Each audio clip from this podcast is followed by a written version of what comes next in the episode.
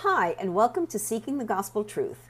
I'm Giselle Aguiar, and my hope is to show you how to have a personal relationship with our Savior Jesus Christ. And the salvation is through Christ alone by the free gift of God's grace. Friends, we are living in the last days, and Jesus is coming back soon. You need to be ready. And the only way to do that is to listen to the Word of God and invite Him into your heart. I pray that as you hear this message, it will encourage you to read the Bible for yourself. Seek the truth. Ask God to open your heart, eyes, and mind to understand what His Spirit is trying to tell you. The episode will begin after a short message.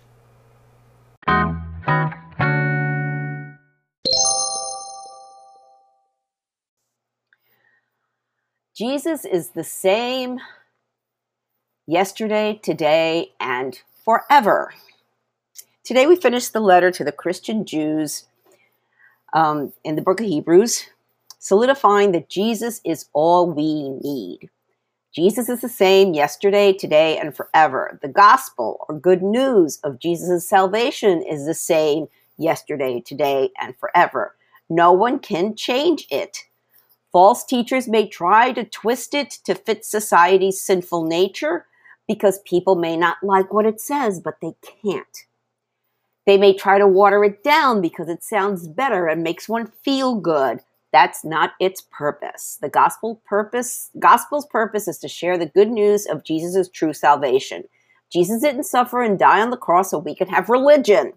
He sacrificed his life so that we could live with him in paradise forever in heaven.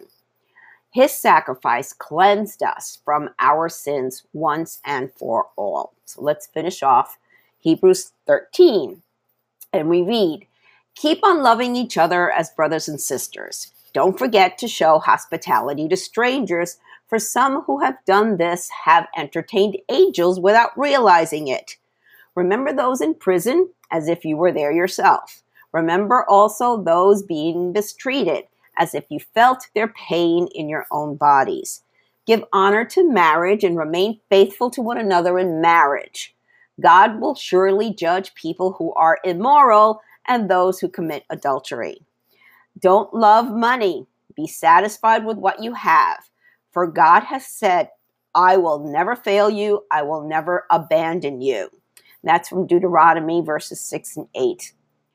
Um, so we can say with confidence, The Lord is my helper, so I will have no fear. What can mere people do to me? That's Psalm 118, verse 6. Remember your leaders who taught you the word of God. Think of all the good that has come from their lives. Follow the examples of their faith. So the writer here is reminding these uh, uh, Jewish Christians that um, to, re- to, to remember and stand strong on the word of God that they've been taught. Jesus is Christ is the same yesterday, today, and forever. So do not be attracted by strange new ideas. Your strength comes from God's grace, not from rules about food, which don't help those who follow them. And this can apply too for rules of confession or rules of going to mass or rules of uh, baptizing babies or rules of going to see the hocus pocus in the, um, the Eucharist, which is malarkey. Um, uh, you know, and and it's and it's interesting because I see a lot of what the Catholic Church does in what the the Pharisees and the old Jewish priests did in the Old Testament. And the thing is, is that Jesus came to to to save us from all that. And we don't need all that religi- religiosity and those rules and regulations and, and you become a slave to religion and that's exactly what jesus came to save us from continuing in verse 10 we have an altar from which the priests in the tabernacle have no right to eat. Under the old system, the high priest brought the blood of the animals into the holy place as a sacrifice for sin, and the bodies of the animals were burned outside the camp. So also Jesus suffered and died outside the city gates to make his holy his people holy by means of his own blood. So let us go out to him outside the camp, bear the disgrace he bore, for this world is not our permanent home. We are looking forward to a home yet to come. And that's something we need to remember every single day. This world is not our permanent home. There is someplace way better in store for us who have accepted Jesus Christ as our personal Savior and have repented our sins, have been baptized, and have the Holy Spirit in our hearts. So born again, called born again Christians. Therefore, let us offer through Jesus a continual sacrifice of praise to God, proclaiming our allegiance to his name. And don't forget to do good and to share with those in need. These are the sacrifices that please God. Okay, so we are to praise Him. That's what we need to do. We are to praise Him. And we do good. But our good works don't save us. We are saved by grace so that we can do good works. But we need to serve God. Um, uh, those are the sacrifices that please God. Okay, verse 17 Obey your spiritual leaders and do what they say. Their work is to watch over your souls, and they are accountable to God. Give them reason to do this with joy and not with sorrow. That would certainly not be for your benefit. Okay, now when he means the spiritual leaders, okay, so you want to you got to take a look at the church that you're attending. Are your spiritual leaders true to the word of God? Have they twisted it around? I know I attended a church uh, for a long time, a denomination for a long time, that they watered down the gospel. They they didn't talk about.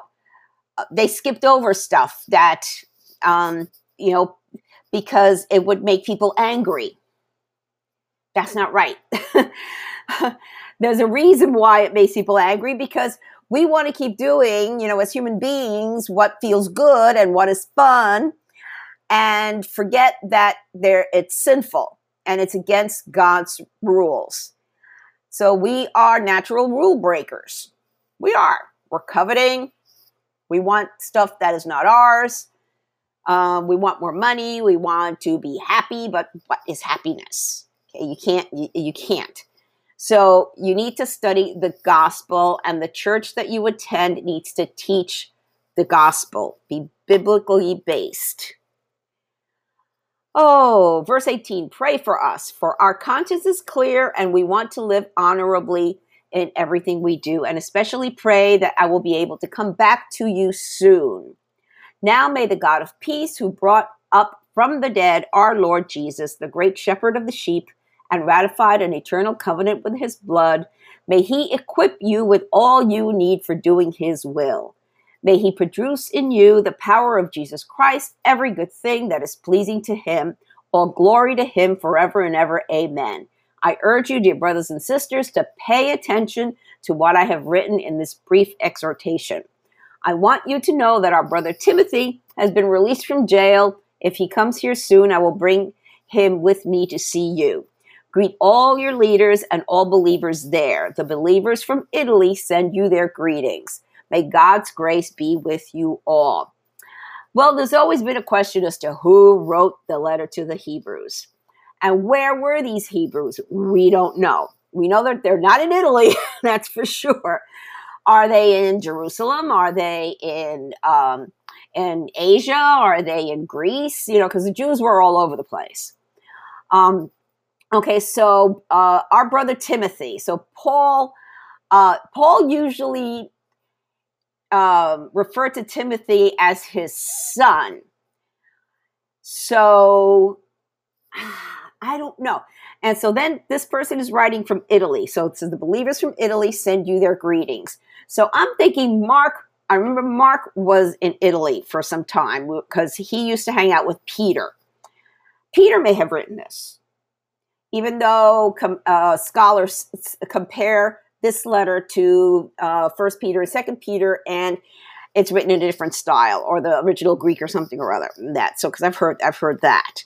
So I'm thinking this might be Mark writing this or Silas is another is another one that that you know that was a um, a brother to, to, to Timothy, you know, so, um, you know, they, you know, they hung out together. There's, um, there's also Barnabas. I mean, there's several, yes, there could, this could have been written by several, um, uh, uh, Jewish, um, apostles, but that's interesting. But here are some important points. Love one another. Why is this so difficult to understand?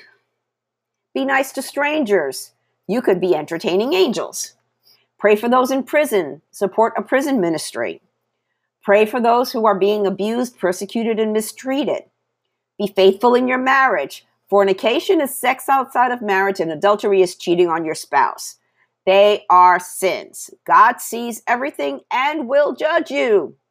Don't covet or be greedy. Be content with what you have. Trust God and have no fear. He will never fail you, not like people will. Jesus is the same yesterday, today, and forever. So beware of strange new ideas, false preachers, and false teachings. The Holy Spirit will be your guide.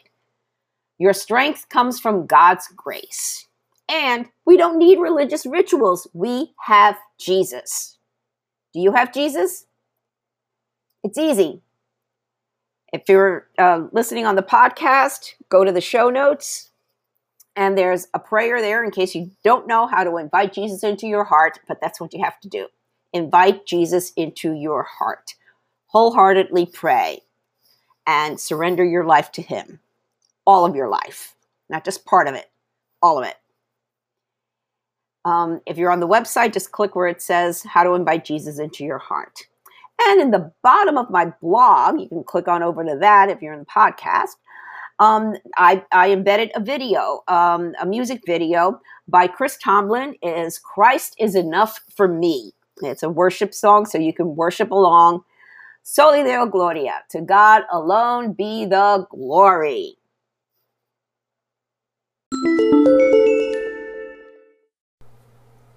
Thank you for listening to this episode. I pray that the Holy Spirit, the author of Scripture, touched your heart to reveal the gospel truth that our hope of salvation is through Jesus Christ alone. If you have any comments or questions, feel free to reach out to me via my website or social media. I encourage you to read the Bible daily and seek the truth for yourself. I recommend that you download two free Bible study apps the YouVersion Bible app and Through the Word. Friends, we are living in strange, crazy times, the last days, the end times. But know that things aren't falling apart, they are falling into place. Jesus said in Revelation 3 20 to 22, Look, I stand at the door and knock. If you hear my voice and open the door, I will come in, and we will share a meal together as friends. Those who are victorious will sit with me on my throne, just as I was victorious and sat with my Father on his throne. Anyone with ears to hear must listen to the Spirit and understand what he is saying to the churches. Jesus is knocking. It's up to you to open the door. Peter told us in 2 Peter 3 9, the Lord isn't really being slow about his promise, as some people think. No, he is being patient for your sake. He does not want anyone to be destroyed or perish but wants everyone to repent. Jesus is coming back soon. Are you ready? Repent of your sins and invite Jesus into your heart right now. If you don't know what to say, there's a prayer in the show notes and on my blog. Jesus said in Matthew 24 14, and the good news about the kingdom will be preached throughout the whole world so that all nations will hear it, and then the end will come. Soli Deo Gloria. To God alone be the glory.